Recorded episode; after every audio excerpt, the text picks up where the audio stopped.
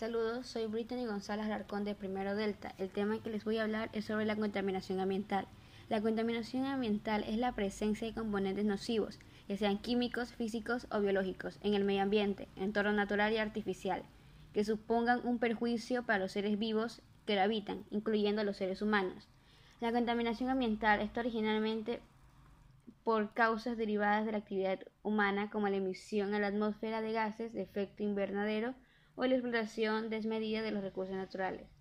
Una de las principales consecuencias de la contaminación ambiental es el calentamiento global, por el cual la temperatura del planeta va aumentando de manera progresiva, tanto la temperatura atmosférica como la de mares y océanos.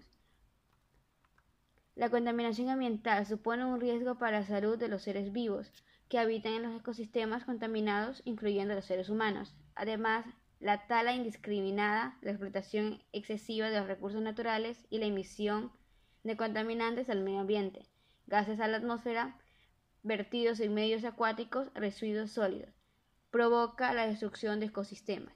De esta forma, muchas especies animales y planetas ven como su hábitat natural se va reduciendo cada vez más, pudiendo llegar a provocar incluso su extinción.